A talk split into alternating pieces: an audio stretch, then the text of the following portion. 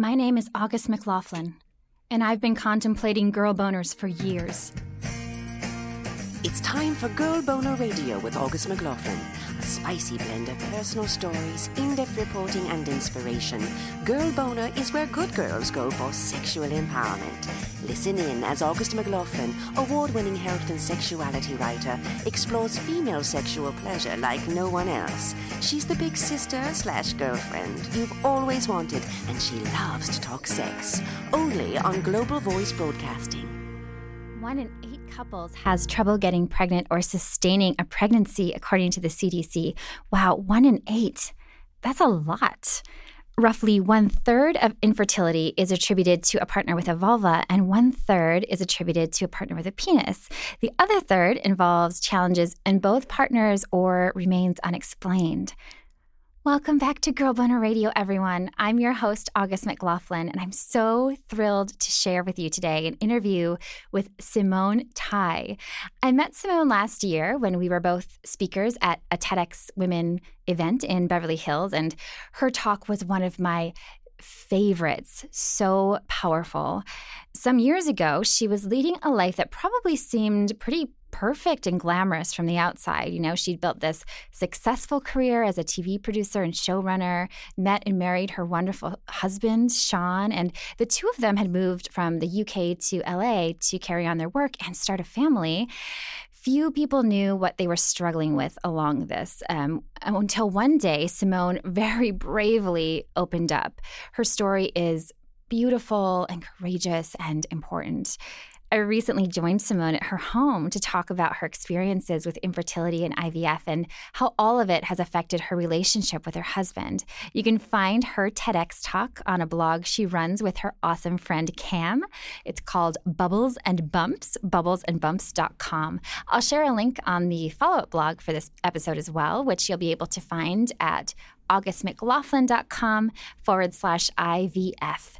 While you're there, I hope you'll sign up for monthly email updates from me. I would love to have you part of my personal posse.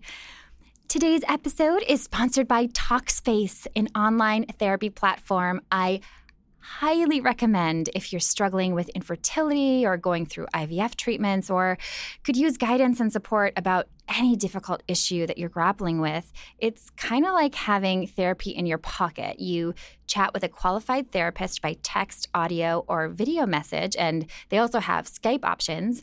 You can do it for a month, you can do it continually. It is so, so wonderful. And you can literally start within a couple of days. Like you sign up, you fill out some, you know, initial forms. It's very personalized and it doesn't feel robotic, if you know what I mean. It feels like real therapy um, because I think it is. You can save $30 off your first month and support Girl Boner Radio at the same time by using this link, talkspace.com forward slash boner talkspace.com slash boner. Speaking of therapy, we will have our very own Dr. Megan Fleming joining in later to share thoughts on rekindling desire and getting that sexy fun back after either IVF treatment or having a baby, or in this listener's case, both. First, here is my chat with the brilliant Simone Tai.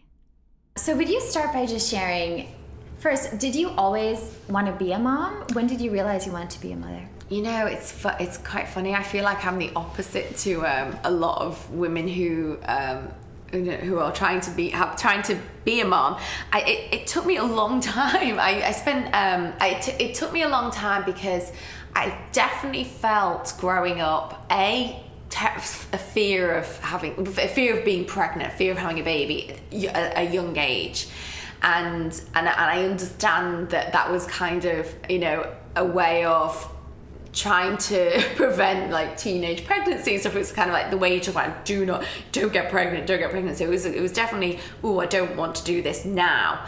And but yeah, I never I definitely had some girlfriends who were more I felt they were more maternal than me, and they were like, "Oh, it'd be so nice to have a baby," and I was like, "Really?" You know, and I found it kind of like a very alien thing, and and a very um, you know this strange process but i thought one day what will happen is i'll start to have those feelings where i really like want to have a baby so i just imagined it would come one day and i just put it down to being young and wanting to have a career and wanting to have you know, independence was probably my most important uh, priority.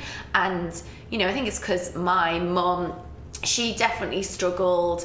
You know, she had three kids and it was tough for her um, you know, and she really wanted me to have the best opportunities in life and never to rely on anyone. And you know, if I, you know, God forbid, was in a relationship, had children, and this is catastrophizing now, but and the relationship broke down. It's that to know that no matter what happened, we I could support that our fam, my family. But yes, so going back to your question, um, it wasn't something that I was. I was never very mater- very maternal, and then it was more like once we got married we talked about the idea of it and it felt it felt natural and it felt kind of exciting and you know I definitely felt yeah this is something that I can imagine with some it's being with the person who I imagined having a child with as well mm. finally met someone who I thought oh my gosh you make an amazing dad mm. and I mm. just saw him and, and, the family situation in a very different way. Were you already working as a TV producer when you met him? So we were living in London. Okay. Um. So we met. Oh gosh, we've been together. We was trying to work out the day. It felt like it felt like around twelve years ago we must have met. Um. No. Yes. Maybe longer. it was a long time. We were both working as TV producers. We um we were working at the same same company on different TV shows, and yeah, we met at a work Christmas party. so so cliche. And we we and but we didn't get together for at least a few years later actually. Um, we ended up working on the same show and we you know we had an attraction for each other but then we when we really got to know each other that was like wow you know it was it was sparks flying. Yeah you still seem to be sparky together. Yeah yeah we try. Yeah yeah, yeah no, we do. so when did you have the conversation? Was it soon after you met? Did he ask you, like, do you want to have kids? Yeah, we, we both were very much one day. We didn't, we weren't, we had this sort of, we knew we loved each other and we knew we wanted to be together. And then it was like, and one day we'll have, you know, we'll have a family. But it was never, we didn't sort of fantasize about it. We just were so in you know in the moment. And, it took us we were together maybe five five years before we even got engaged. So we kind of were it wasn't a rush for us and it wasn't a rush to have a family. And we just thought we'll get married. We'll be you know, our sort of happy couple, do the, you know, do our marriage thing, and then we'll start to, and then because it'll happen first time anyway, so we just going to plan this very, soon. you know, with, with, our jobs, and we were like, you know, we still felt very young in in work and t- working in TV is is a tough you know it's a tough industry and you you're very you spend a lot of hours on set or on location and, and it, it you know a lot not a lot of my friends were having babies so it was very and I think just also generationally, um, you know, my parents were having kids a lot younger, and my generation, no one was having yeah. a child until like later early 30s yeah. late 20s so that was sort of in my mind yeah i think location too like in the midwest people still tend to have kids earlier mm. than bigger cities i feel like mm. and so was there an aha moment like i'm ready it was more. Um, there was a couple of things happened. We we were married, so I definitely feel like that sort of stability in my core was great and, and, my job was you know I was doing well and I was earning a good income so it was almost like these little bit boxes were being ticked for me and I was like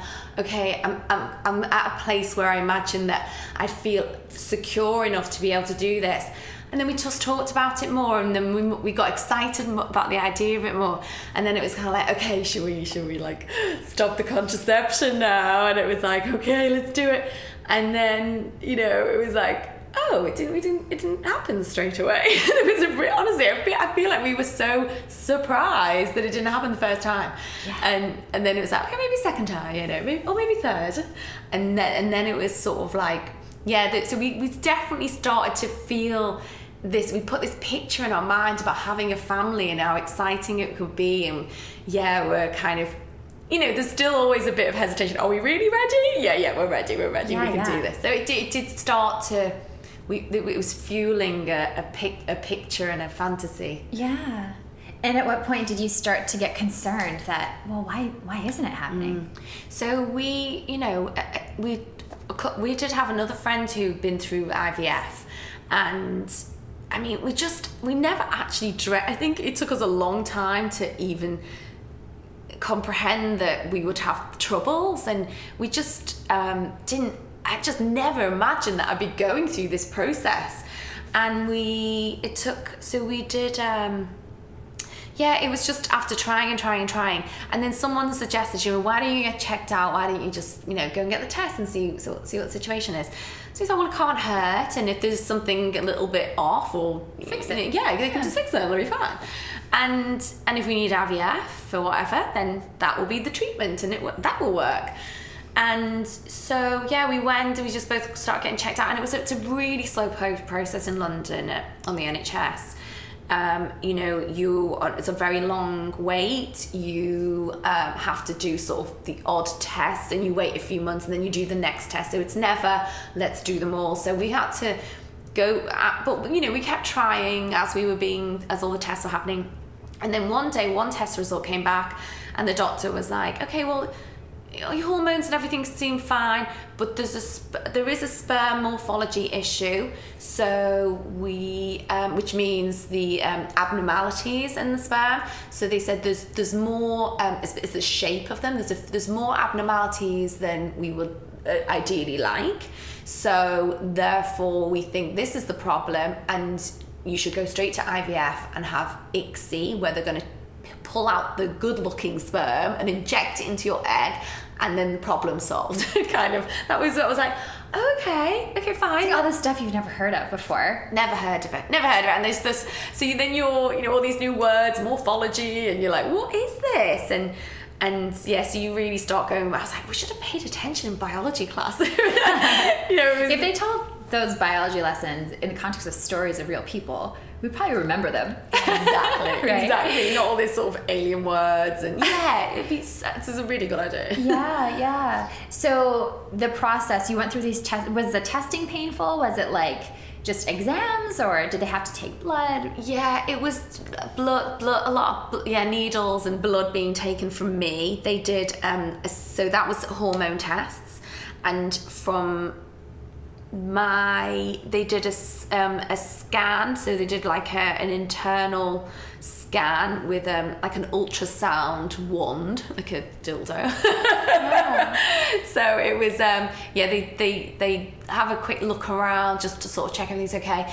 Then they i mean there's, there is about so many tests but the big ones they look out for is they're trying to see how um, your egg reserve so they can tell that from from a hormone they can tell how roughly if you if you're diminishing ovarian reserve or if you um, they can't really tell egg quality at that stage. It's a quite a difficult. They can't just pull out an egg and go, "Oh, your egg, your egg quality isn't great." But if you've got lower reserve, that's a big red flag for them.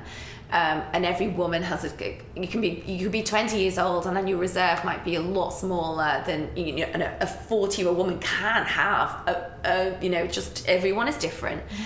So that, that that that was one test. Another test was to see if my tubes were clear. So they they look for blockages. And mm-hmm. they normally inject they sort of squirt water through it and they'll do is they'll take a scan as they're doing this and they'll be like okay we can see the water going through and they're like yeah no blockages that's all fine. Could you feel that yeah that one was painful. That was actually for me the one that i really remember and i was uh, i didn't think it, i was like water being squirted inside can't be that bad. It was mm. uh, it was because I think the cramps, you know, you, you, you have like a reaction to what something's happening, something strange happening in my body, and I I was um, in a lot of pain, and I and I, you know, I kind of thought, God, I wish I'd taken a painkiller before. Did they tell you it would be painful, or might they said, sort of said, oh, it, yeah, it could be painful. Usually they say like it's possible you might feel mild discomfort. Yeah, you might have usually some cramp, you might have some cramping. Yeah, okay. that, and to me, I'm like, oh, cramping, I can manage. We have cramps every month. Yeah, but I was my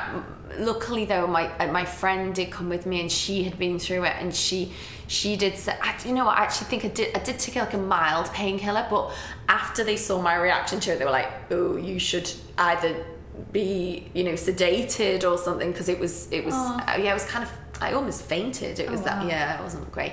But that test, and there's another one called the HSG, which is they use ink to squirt through. It's two, there's, it's like two levels of tests The water one really is kind of like they'll get a blurry vision of, oh yes, your tubes are clear. The ink one is almost like an, a proper X-ray, and they'll get they'll get outlines of your tubes, they'll get a shape of your uterus. They're really getting detailed, and I never had that one until years and years later and I realized if she fa- I realized that was one of the first tests they should have done for me they should have done that test because they found um, I had a condition called a septate uterus which is so it's quite a long story but anyway it's um, a layer of it's like they say it's like a layer of cartilage on in in your in your uterus and you're born with it and what it does is when an embryo tries to implant, even if it's a good one, there's no blood supply, so it can't grow. So it might grow a little bit, and then, so the rate of miscarriage is really high. So I didn't find out until having been through all this treatment and IVF and blah, blah, blah. So we think that was probably one of the one of the thing one of the issues. Yeah. But um, so yeah, going back, all the tests and then yeah blood and then and then you'd have to have it at a certain time in the month because they need to check that your hormone levels are doing what they should at that at that time and that was it really and my husband he just gave some sperm. he, in the TED, TEDx talk was so funny. He's like, my poor husband had to go into a room alone and look at dirty magazines. Yeah, yeah, yeah, yeah. Was that all he had to do? That's it. What? That's it. Yeah, yeah. That's crazy. I know, because they, they're like, well, we just, you know, you can have some pleasure in a nice room and, and give us your sample. And If only you could have just had your vibrator in a book. yeah, like, so unfair. and so, all these different tests, you finally did realize that IVF seemed like the best option. Was Yeah. that, did they recommend it to you, or how did that kind of come about? The conversation was um, the sperm test came back. The doctor said the morphology levels are. Um, I think that it's technically ha- I think it's a lower number, but it meant there was more abnormal abnormalities. So he basically just said, "Yeah, you, you should do IVF and you and you should do ICSI," and that was it. And it was kind of like, "Whoa, okay, Wow. straight to it." No other options, just like, here's what you do. Yeah. And what's ICSI? So ICSI is when they take, they pull out by eye the, the, the strong looking sperm and inject it into the egg because they think that, and it's interesting because now I realize that even though you can tell if it might it might look good by eye, but there's also a layer of um, DNA fragmentation which they again had not tested for, um, and you can't tell by eye if there's if there's DNA problems, but you can um, you can have that test done separately. Wow. Yeah. Wow. And what did they tell you as far as the success rate and what Mm. to expect from these? Yeah, it's funny. They they didn't really say so much about success rates, and to be honest, at the time we kind of were like, "Oh, our friend did it. It worked." And maybe I'd met one other pa- or heard about it on the news, you know, oh, oh, IVF, you make a baby. So I didn't, I mean, I'd sort of heard the success rates. Someone who was like, oh, it's only kind of 30% or something. But it never really, never just, I never kind of processed it. I just felt that I just thought it was going to work. I was like, yeah. it's going to work. It's going to work. We're not going to be because like we're, we're not. You know, we're still youngish. We I, was- I was 32, 33 at the time. Is like kind of prime, right? yeah, you know, and and again, you know, my eggs may have not been as good quality, um, but it's it was yeah. We just felt that it it would be fine. It, Well, now that be I the medicine. now that I think about it, the only times I've heard someone say we did IVF was their children are there.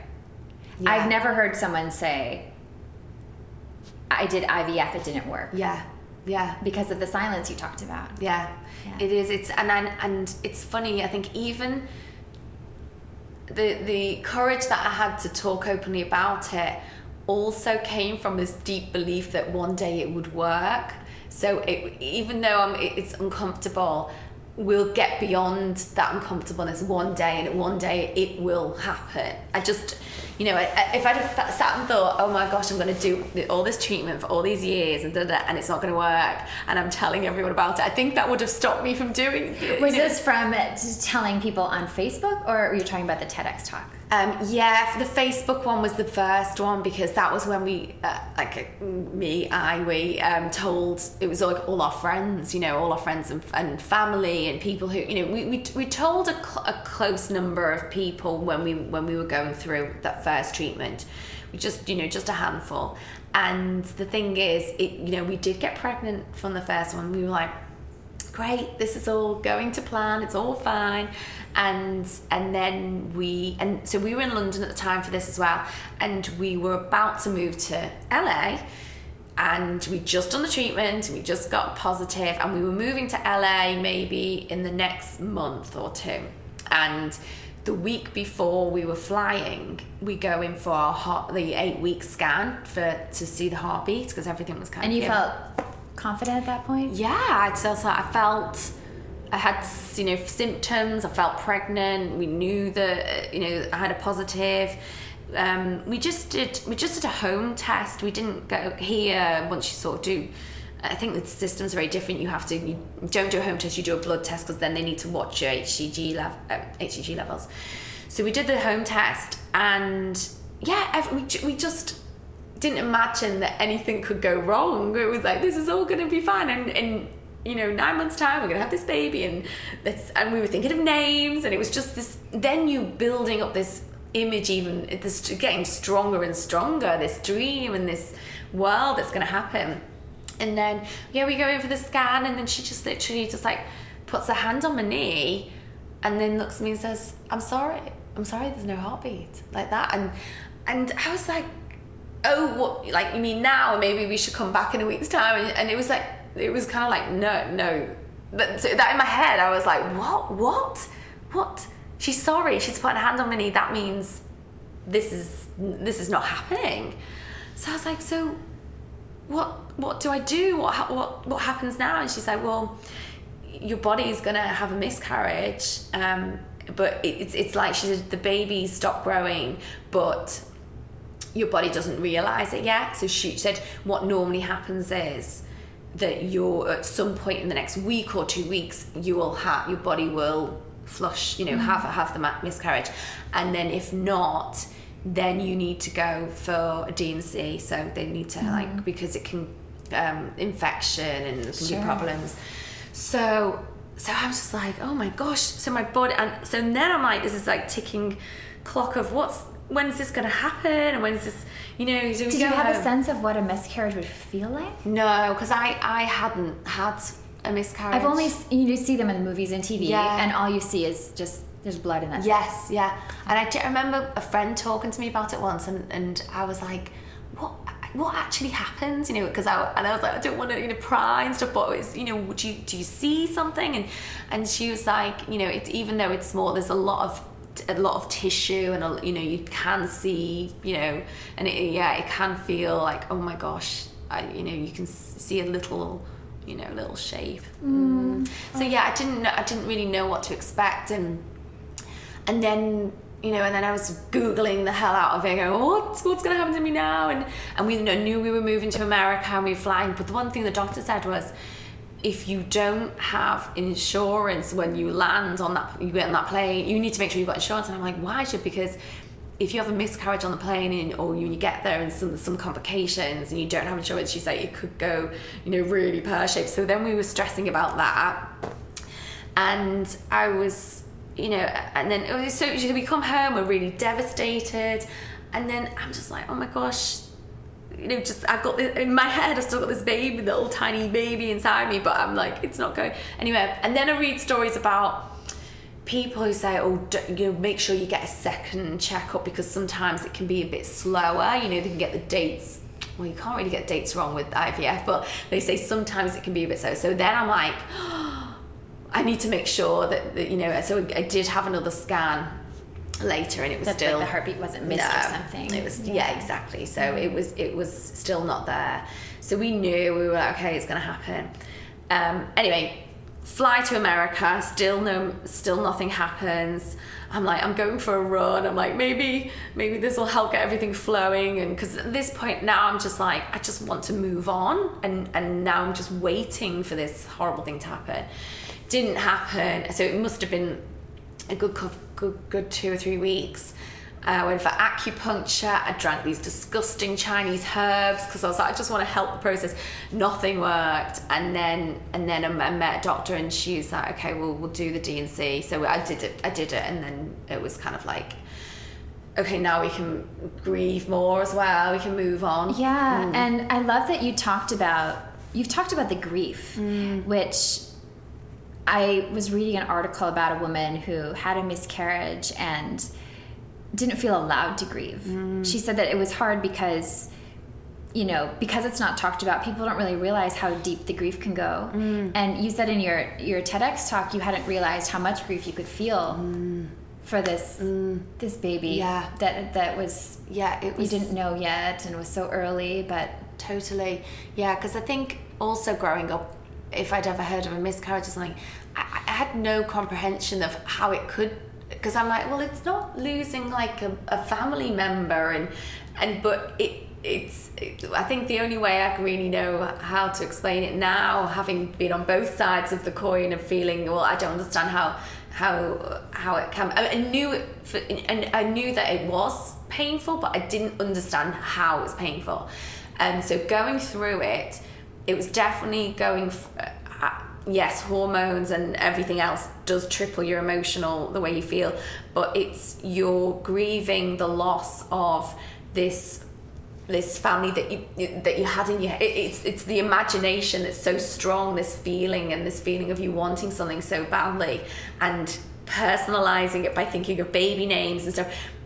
That dream in your head, that's what you're grieving as well. It's like grieving the future. Yeah, yeah. Like okay, now this is not everything that we'd got excited about that was happening is not going to happen that way anymore but you still hold on to hope that well maybe it can you know maybe we can get there eventually yeah. um and yeah just and the shock of it as well the shock of that all happening was so unexpected yeah, that, mm. yeah. did you have emotional support with you know, like the family, the our immediate parents, we told them, and they were really sweet and kind, you know, very kind. And and me and my husband just came home that day, and we lay on the sofa, and we just cried and cried like together. You know, we just were like, oh my gosh, this is so horrible. Mm. Um, so we we were we definitely had support with each other. I don't think we'd even started going to counselling at that point.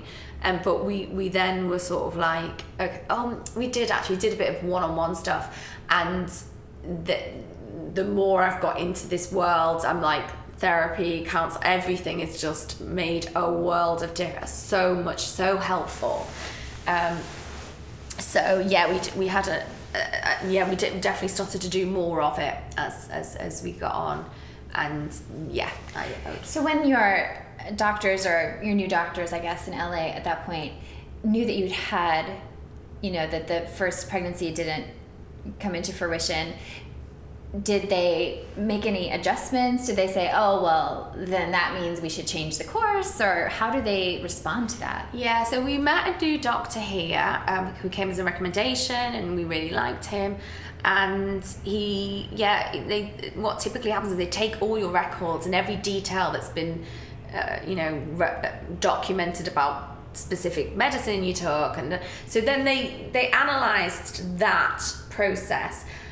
Um, they actually weren't didn't want to change it too much because they were like, actually, it worked. and they felt that it was just an unhealthy, like chromosomally, or there was it was just an unhealthy embryo. So it wasn't that they they felt like it implanted. So there were signs for them that went, oh, this is all good news. So they were optimistic a little. They were so optimistic, yeah. and they just felt, oh, you know what, it, it it happens a lot, and it's just you know nature's way of of of stopping something that would potentially be more unhealthy or you know they, they just put it down to a genetic probably a genetic thing or just, you know there's an unhealthy element to this embryo yeah, yeah. Yeah. And so you decided to go forward yeah. and with high hopes. Yeah totally because we were like okay well it probably is just um, bad luck. We just had bad you know the quality wasn't great.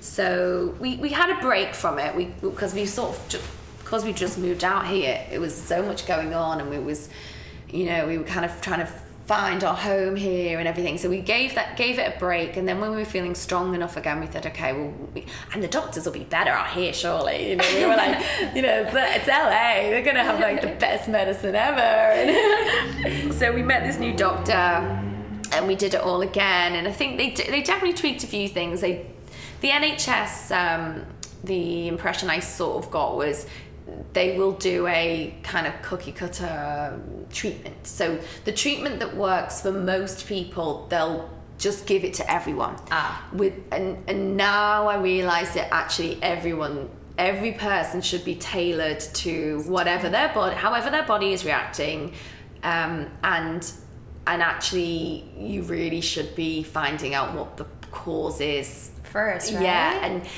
you know, and even though they back then thought, oh, the morphology is the reason, I feel like we we were led to believe, okay, that's the reason. We're going to fix it with this, but then there were other tests that we should have done that would have revealed a lot Like the more. ink, right? Exactly. Yeah. Yeah, wow. And so the actual treatment for you, I know you said you received like boxes of medicine. Mm. Was it injections that you gave yourself every day? Yeah. So they, yeah, it was, it was surreal. Like that day, the bo- box of medicines turns up at your doorstep, and it's this huge box, and you're thinking, "Oh my lord! I, I did not. Ex- am I going to be putting all this inside my body?" And and the fear of injecting yourself alone that is a huge thing to go through because you're just like, "Oh gosh!" And I remember that first injection. I'm, I'm in the kitchen. No one told me to numb myself with ice as well, which is like the thing, you know, like why I didn't even think about it. I'm just like going. They didn't. I thought that they would like show you the first They, one. they, t- they give you a very quick lesson. So you're in the clinic and like, okay, you do that, and you don't remember any of it because you're just like, What is going on? Yeah. So I remember going on YouTube and trying to watch somebody doing it to remind me and make sure I didn't get it wrong and put the wrong medicine in the tube. So it, I I just remember sitting there for it must it felt like half an hour holding this injection and holding like pinching my stomach and just being like it was and I, I described it like holding a wasp that I know is gonna st- and bring it to my stomach and know it's gonna sting me, you know. And I'm like, I was just like, I can't do it.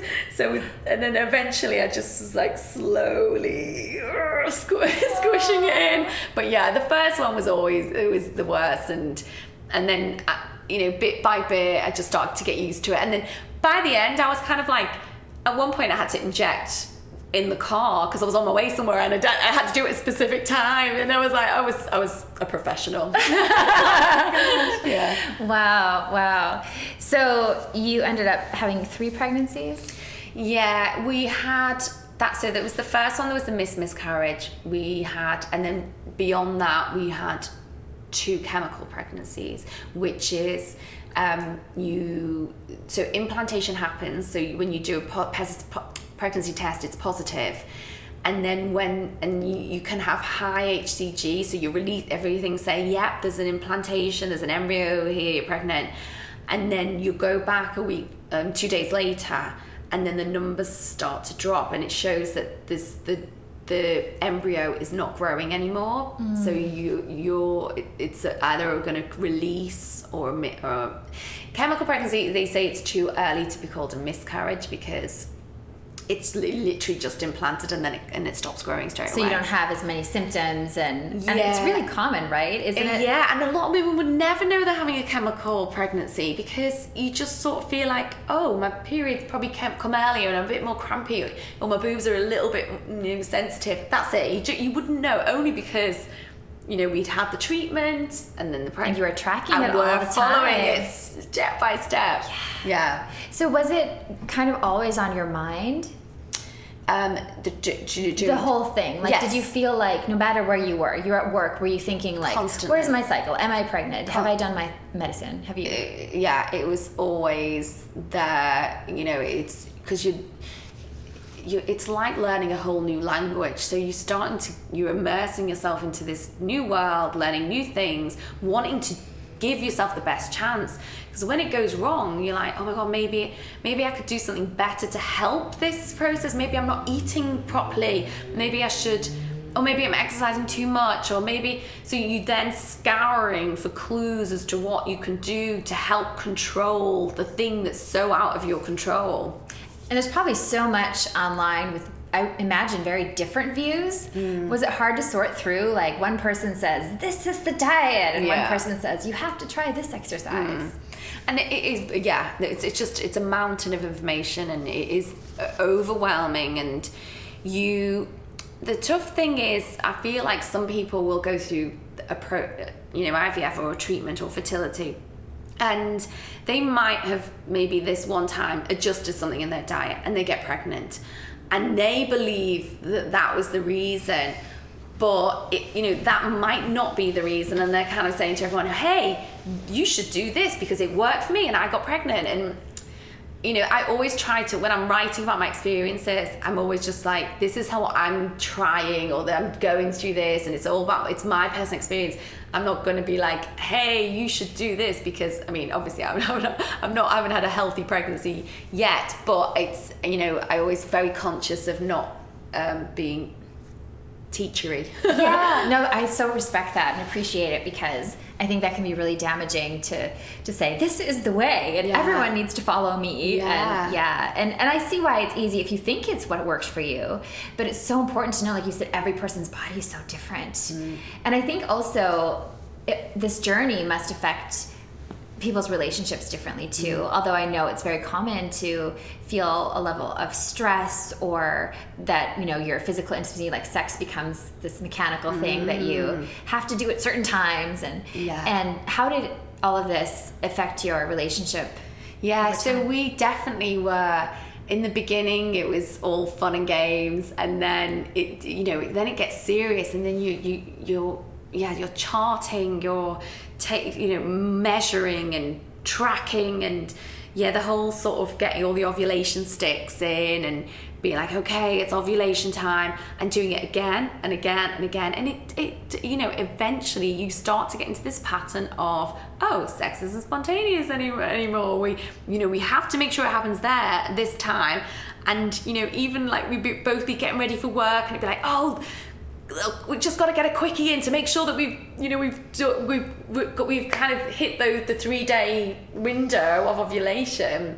And then so yeah it, it definitely became more mechanical. We um you know and we were just kind of like well this is this is a job this is our job we've just got to make sure that we do And it it's yeah. temporary, right? Yeah, At least yeah. you know like this Yeah. is what we have to do now. It's not fun, yeah but yeah and we can have fun sex other times you know Yeah, and we just try to make the most of it. Were there things that helped with, with all of that, like Um, in the midst of it? Well, I think that you know also the hard thing is I think we because we were trying so hard then th- we were both kind of looking at each other like oh you should be doing more you should take more supplements. You shouldn't be you know with all this shudding thing started happening or maybe you shouldn't drink. So then I, I you know I went through a phase of not drinking at all and he also did the same. And you know we were pulling back on everything to try and try so hard. Then it became you know there is a bit of a blame game going on as well you know underneath all you're like is it me? Is it you? Are you if you if i have a drink am i like not caring as much about this process? So it's not like we could be like oh let's go and get drunk and have wild sex because we, we were like we weren't drinking we we're being serious about this. So that was that an added, added layer of of toughness with it. Um did anything help? Um you know it was I think it's just being around. I, I think talk, start again talking to friends about it, being talking to people who've gone through it, who knew what it was like, and and I, I, know, knowing there are people who've gone through it and survived it and like got to the other side, and you know, Yeah, that, that was important. And did that start with you shared in your talk about opening up online? Could you Yeah. tell us about that experience and kind Yeah. of what prompted it? So we'd it's, we'd moved here. We were about to start IVF again, and Cam and I actually uh, what happened? Oh yes, so we were about to do IVF again, and I sorry backtrack. We just moved to LA.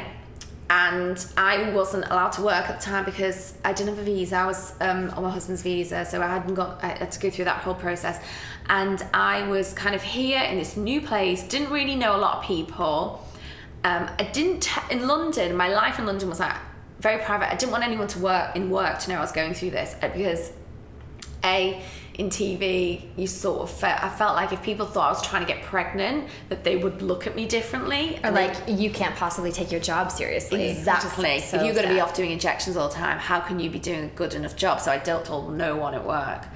And and, and, and I never felt like I would have this moment of telling everyone, but coming here, there was something about coming here and feeling like, well, it doesn't matter now because I'm not, you know, I'm not doing that job anymore, and, and it doesn't matter if people judge me, and it doesn't matter if you know what anyone thinks. I, just got, got to the point where I was like I don't really care what people think of, of, about this which I did before. And yeah I was it, it, was it was funny. I think it was like a build up of emotion. I was kind of like right I'm sick of this. I just want to tell people and I want everyone to know that it happens. And and I'm sure there are lots of people out there who it's happening to them as well and yeah, maybe we can talk about it. You know. Did you tell your husband? I'm gonna put this on Facebook. Yeah, I I said to him, I've been talking about it for a while, and we oh yeah, and at the same time we started writing. Me and Cam started writing the blog because we she was going through IVF as well for the first time. So I was kind of teaching her what I'd been through, or you know, showing her what kind of can happen, and giving being her support and like her coach in a way and we then started writing the blog. So but we were kind of you know you didn't really we didn't really feel like many people were reading it just a couple of people. And so at that time i was like well if i'm going to write about this and i'm going to be open i might as well just share this on facebook and really go for it. And yeah i wrote i wrote just this little story about this is what we're going through um, I'm just you know I'm gonna I'm gonna like have a this is my coming out story. Yeah. and um, and I remember there's just that feeling of oh my god am I gonna am I really gonna post this and tell everyone? And I was terrified and I was I was literally shaking as I clicked post. And I remember thinking oh my gosh oh my gosh like everyone knows now. And I like closed the computer and I was like oh my god oh my god. And then and then all of a sudden, yeah, all these beat, the, my phone starts pinging and pinging, messages start coming in, and I, bro- I just cried. And people were so kind and lovely, and like, oh my gosh, you know, I didn't know you go through this. I'm going through this. I'm. So many people kept coming to me and saying, I'm doing it. I'm exactly the same thing.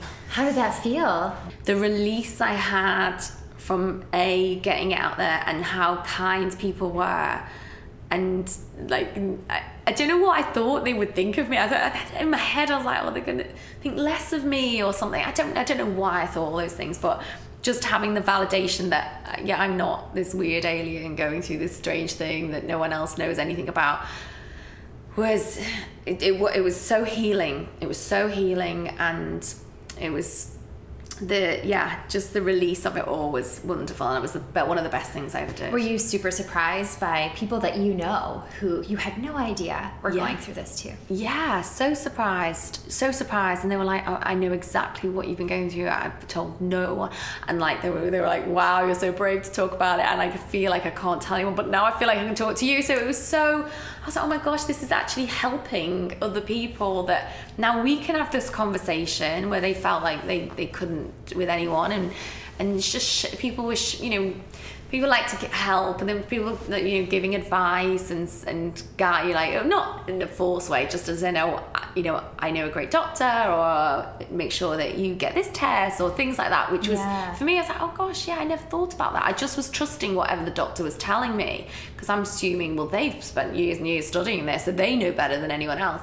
But actually there is a lot of valuable information from patient from people who are personally going through it so, um, and, I, and I never realized, I never knew the value of it until later on. Did you also hear insensitive statements? I feel like people say insensitive things, very well intended, right? Um, and I feel like around infertility and IVF and all of that, because it's not talked about much, a lot of people don't really understand it if they haven't gone through it. Mm. And I imagine people say things like, um, you know, uh, like the miscarriage thing, saying like, well, at least at least it's not worse, or like you know, or or yeah. another one I've I've heard people say is, well, why don't you just adopt? Like, how do you reply to those things? That's the that's the big one. You get that a lot. You get that a lot, especially when you start putting out in the public forum. Is it strange strangers will happily be like Oh, oh, I've had like shocking comments. So yeah, why don't you just adopt? Um, is is a big one. We, I mean, to me, I respond to that with, you know what? One one day, if I'm lucky, that that is, I'm totally open to that um, idea, and and and yes, it would be a wonderful thing, and and and you know maybe that that is the way that we are going to have our family, and we'll still have a family, but it's um, it's also a very grueling process and can take can cost a lot, a lot, a lot of money. Yes, IVF costs a lot of money, but you need to, you know, you still need to save for adoption. It's um, there's a lot of things that can go wrong. You know, birth mothers can change their mind at the right. You know, of course, they have to. You have to give them that um, choice. And but if you've gone all throughout that whole journey and you're ready to have your baby and then and then it's like no it's not happening you know can, that can happen at any stage at any stage um, so yeah it's it's another tough thing to, and it's not like you go to like the baby store and pick out a baby yeah right i want that one and yeah. is there also i'm just curious about this because i know that like my sisters have always wanted kids mm. and i feel like they have also felt this like they really want to be pregnant mm. and have a baby. Mm. And is that part of it too? Like you really yeah, it, it, again, it's I think it because I again, you know, this sort of when I was saying when I was younger, I was never really sort of the maternal. I didn't have this um, desire of breastfeeding and things like that. and, and I know yeah. some women really do want that fit and really want to be you know have the bump and stuff so that actually was wasn't the biggest pull for me. For me, it was like, I want a family. I want us to have, I want us to have a family. And yes, maybe we're going to have to go through a different route. It was harder for my husband because, you know, for him, I think, you know, the sort of want, having a baby that's genetically yours or, you know, looks like you and stuff, that was harder for him to let go of. It, was really, he was a struggle. Um, but yeah, it's, it's, for me, I'm like, okay, well, you know, it's. Whatever way it happens, it might not be what we planned, but at least we'll get there in the end yeah. somehow, some way. Yeah, you you shared in your talk that one of the things you learned is that there are so many ways to become a mother. Mm. Yeah. Where are you at with that feeling now, and where are you at in your journey? Yeah, um, it's def. Yeah, it's as as it's gone on over the years.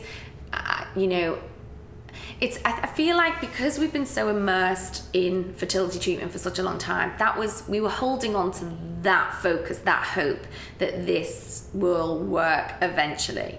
And only now we've got to the stage where we, we said we'd give it one more try, which was earlier in the year, and that wasn't successful.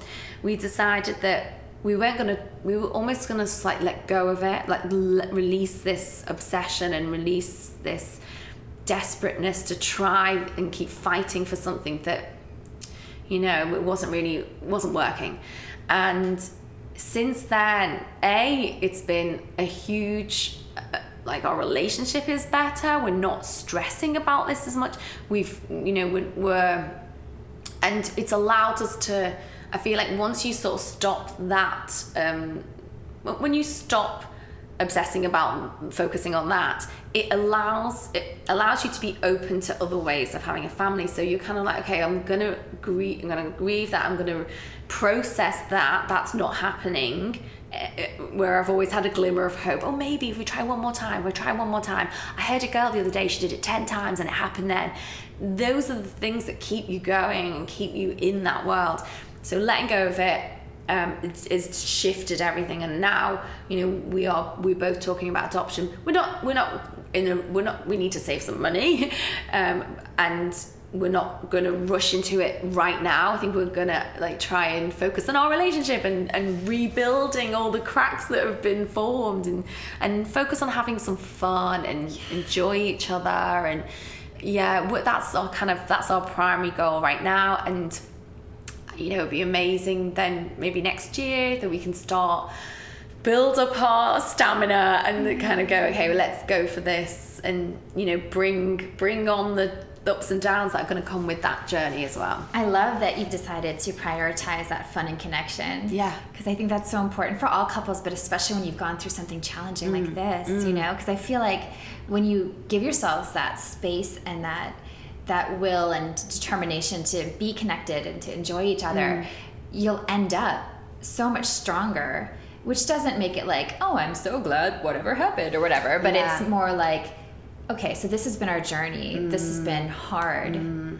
and we got through it together. Mm. And you can get mm. out, or not out, but into the next chapter in a stronger place if if you choose that. hundred percent. And we, I, I definitely there was stages looking back, and you know, go being in the therapist's office and just being like, how can this possibly get any? How I, we couldn't see how it would get better.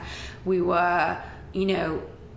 Not ha- just we were, we were not happy with ourselves, therefore not nice to each other, and it, it, it was there was times just like oh my gosh and actually will we be even great parents if it does happen because at the moment we're killing each other so we um, yeah I, and, and I, it's amazing the turnaround the, the that's happened with our relationship we going from being just so miserable and and angry and bitter and not not nice to each other at times you know when it's sort of you when you're going through that you just naturally take it out on the person who's closest to you and and the sad thing is we were both going through this together we needed to support each other but at times we just it was, we just couldn't so It's also the only person you kind of lash out at in a Yeah. way. Yeah, which we tend to do, you Yeah. know, the person we're closest to sometimes. Yeah. We'll do that. And do you think that there was like one particular thing or sort of, I don't know, a secret to to salvaging mm. that relationship and knowing that, you know, that you were going to work on it? Did you have a point where you guys decided like we're sticking together, we're going to work through this? Yeah, we it was it was you know we had some very honest, painful conversations in, in therapy, thankfully, in that in that safe environment to be able to do that, and it was it, you know I think we both made we made a commitment, a decision to just keep going, keep you know try new, try being kinder to each other. Just little steps, little steps on the way. And she, you know, our therapist is so supportive and helpful and guiding and giving us those little tips that we could go away with and help work on the. You know, we would argue about nonsense, and it was all about the deeper pain ultimately. And once we were conscious of that, rather than oh actually we're just not in love with each other as you know we, knew we knew we loved each other but at, you know at times we felt like well our, our relationship is crumbling because we're just not happy together and we get on each other's nerves and it was like no this is something deeper. This is this is just a, a reflection of all the pain that you're going through and and yeah stepping outside of that and seeing for it for what it was helped a lot. Um so yeah we we kind of were like okay you know we always had these little targets and goals and and yeah and now we now we're beyond the trying the fighting to have a baby. It's um we have now been able to be more kind like loving to each other it, it's, it's it's it's amazing the the the place we were in to the place we're in now That's mm. really inspiring mm. for anybody. I think there's another thing that people tend to be silent about is like disconnecting their relationship, mm. which I get. Like talking about your relationship online would be weird, or just out in public. You Yeah. know, like without. Yeah We want to be respectful of our partners, but then it Yeah. also makes it more challenging, which is why therapy can be so helpful. Yeah. that you're in it together. And I'm lucky, you know, Sean is very, he's really open as well. Like, I'm more open, but he, you know, he's a very, very honest person. And, you know, people ask him about, he, he's like, yeah, he'll just, he'll tell them every, you know, tell them, tell them the way it is. He doesn't, he doesn't sugarcoat. Because I bet men don't talk about this. Not, oh gosh, Probably no. even less. No. And I've, you know, I had guys coming to, you know, messaging me as well. And, and, well, why, you know, partners who say that it's it's hard because their husbands don't have anyone to talk to and it's it's their manhood and of course there was times and even you know the things I was writing about you know I'm writing about his sperm and it's like you know it, it's this there's this huge connection to sperm and manhood and it's like well therefore, if you can't get your wife pregnant, and, and it's like, God, that's so such bullshit. It's really sad, isn't it? Mm, that mm. that we tie up kind of our worth as yeah feminine or masculine yeah. in like these specifics, such yeah. as whether or not you can procreate. I know, yeah. I know, yeah. I know, and it is. It's like reminding ourselves that like I have a you know you think you focus on having a sometimes having a family is your purpose and it's like no no I have a purpose. There are other great things I can do with my life and feel proud of. So you know for me it's you know I get so much pride from my work. I get pride from writing about you know the, the baby I created was you know the creation. I'm like I can create in other ways and put you know. And nurture and love mm. and support and and a lot of that is a very kind of parental nurturing thing. Like yeah. we can be nurturers in so many ways. Yeah. Yeah. Yeah. What would you say to someone who's just beginning this journey? Like yeah. just found out they're struggling.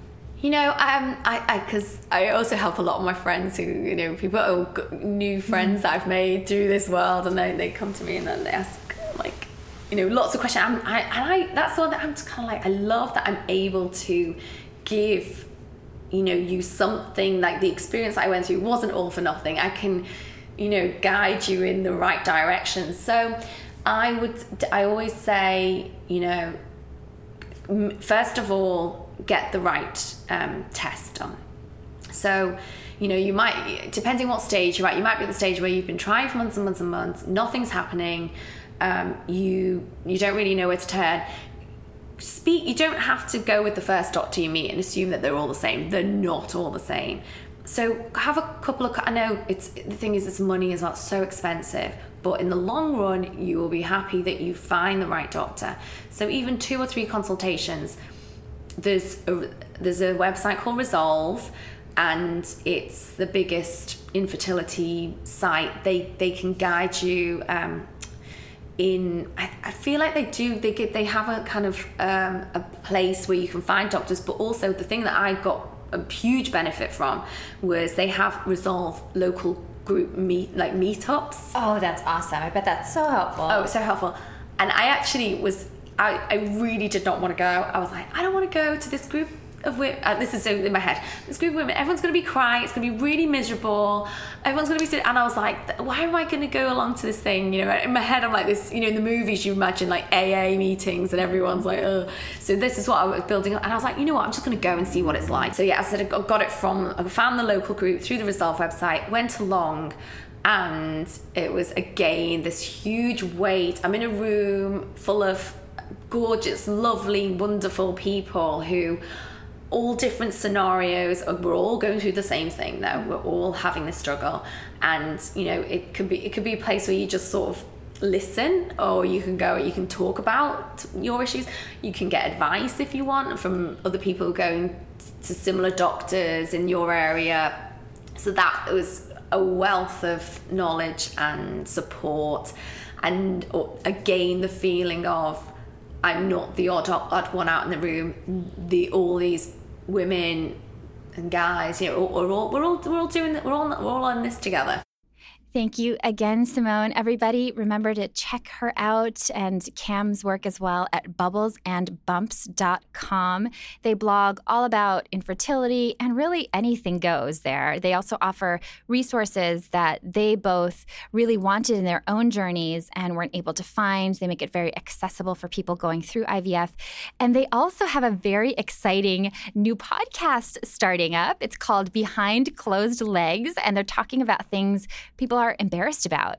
It's already in the works. I had the honor of uh, being interviewed. So, an episode of the three of us chatting will be coming out fairly soon. And you can definitely start downloading those podcasts wherever you listen, probably starting November 1st. Now, for a fabulous question from a listener named Izzy who wrote this My husband and I tried to get pregnant for a few years with no luck, then tried IVF and did end up having a baby. She's now one and the light of our lives, but unfortunately, my husband and I almost never have sex anymore. It's slowed to a halt since IVF. I talked to him about it recently, and he said that what happens when couples have kids, this is normal, you know, which hurt to hear, but maybe he's right. Everything else is great, but I want us to have the sex life we used to have. Is that even possible? I'm not sure you can answer that, but I would love to hear any recommendations, Izzy. Izzy, thank you so much for asking this question. I know many people are going to benefit from us going over and discussing it. And here is what Dr. Megan had to say. Izzy, thanks so much for this question. And I know there are going to be so many uh, men and women listeners who are going to relate or certainly know somebody uh, in their life who will relate to your question. Uh, because it, it's unfortunately not uncommon that when people are trying to have a baby, it can take uh, you know, often not months, it can take years, and even long before they may reach out to do any of the assisted reproductive technologies like IUI or IVF. Um, you know, this every month it's become sex loses its sexiness because it really becomes about procreation, and not only that, you know, it's it's such an emotional roller coaster because every month that you know a woman gets her period, you know, for both of them, it's really a sense of you know, it, it, didn't happen this month. And, you know, th- there's a bit of sadness in that, which again also isn't so sexy. And so um, I think it's important to recognize that. Uh, what makes sense about the fact that you know when sex it, it, with most couples that I work with, it turns out that they are only having sex when it's sort of that window. It's almost like she pees on the stick and it's like okay, it's time. And again, that's a performance demand. You can't command yourself to be aroused any more than you can command yourself to be sleepy. And so uh, again, it's just sort of the stress and tension that um, sort of builds and uh, and as I said, most couples aren't even having sex outside of those sort of fertility windows. And uh, they've almost forgotten that sex isn't about procreation, it's about, it's really about giving and receiving pleasure. You know, when if you have a baby, it's a bonus, right? It's a welcome bonus.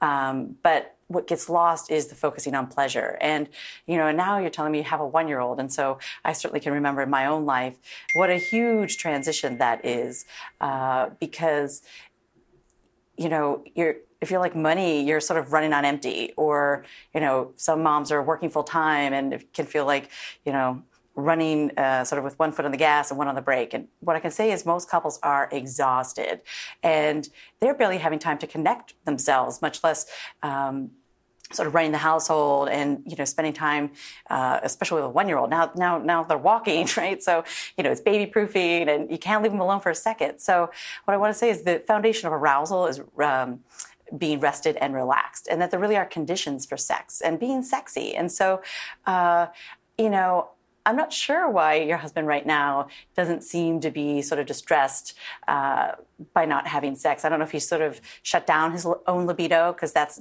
not uncommon. People shut down their own libido as a way of sort of coping for longer extended periods of sexless uh, times in their relationships. And so, you know, first of all, I think it's an opportunity for a question uh, and the opportunity for that conversation and just to uh, explore, like, uh, remember when. And I really uh, you know, look forward to reconnecting in this way. Um, and just sort of get a sense of why maybe he's not feeling uh, distressed or more interested in sex right now. But what I can tell you is on your side, it's about reintroducing sexy, right? Part of rekindling desire is getting in touch with your own inner sexy pilot light, right? And feeling sexy and wearing sexy clothes and buying new underwear and you know really up the flirty and in a sense seduction of your husband um, because i imagine he's going to respond to that sort of sexy energy um, and you know sort of your flirtation but if all else isn't seeming to work, another resource I would point you to is the book called Rekindling Desire by uh, Barry McCarthy and Emily McCarthy. Um, again, I think it's to normalize you guys are not alone. Many couples get into this rut and have lost connection with what is sexy and what is pleasurable uh, about sex. And so uh, I, I, love the fact that you're asking the question because you want to bring it back. You want to bring sexy back. And so um, I 100% want to support you in that. I, I, have a program, Rekindle Desire, on my own website, Great Life, Great Sex, uh, although that's really more targeted to women with lower libido. So uh, that's why I'm referring you to the book by Barry McCarthy. So start the conversation, up the sexy, and, you know, as always, can't wait to hear how it goes. Thank you so much, Dr. Megan. I loved what you had to say, especially about you can't command yourself to be aroused any more than you can command yourself to be sleepy. You know, and making sex and intimate time a priority, even if sex doesn't happen, you know, just carving out that space to say, we are going to make this this time about us. We are going to maybe do something sensual. Maybe it's a massage. Maybe it's you know whatever might lead to sex, or or maybe it's putting sex on the calendar. Dr. Megan has said before, you know, scheduling sex can feel kind of boring, right? Like why isn't it spontaneous like the movies, which also isn't spontaneous, by the way. It's scripted, um, but we look forward to vacations and we plan those too you know? So i think that's a really important thing to keep in mind. I, I loved her insight. For more from dr megan visit greatlifegreatsex.com you can send either one of us or both of us questions or topics that you would like to hear explored on girl boner radio. Reach out to us. Again my website is augustmclaughlin.com just hit that contact tab and i'm so happy to protect your privacy Thank you so much for listening, everyone. If you haven't yet subscribed on iTunes, I hope you will. And leave us a simple review while you're there. Have a beautiful Girl Boner embracing week.